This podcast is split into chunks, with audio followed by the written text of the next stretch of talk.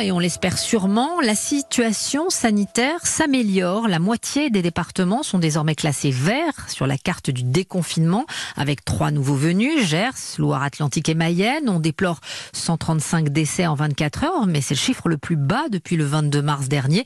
Et au total, plus de 50 000 personnes sont sorties guéries de l'hôpital. A priori, Jean-Sébastien Soldaini, nous sommes sur la bonne voie.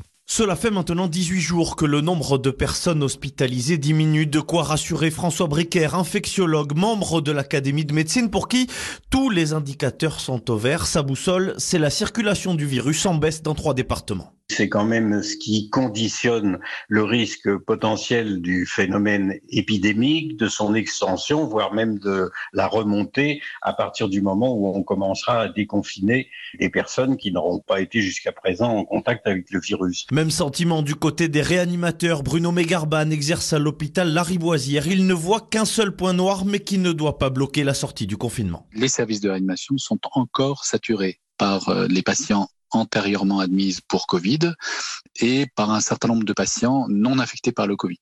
Et euh, nous craignons en fait euh, à partir du 11 mai un afflux important de patients pour d'autres pathologies que le Covid. En cas de rebond de l'épidémie, la capacité à réagir sera moins importante. Alors les professionnels insistent, les tests doivent être massifs pour détecter au plus tôt une éventuelle deuxième vague.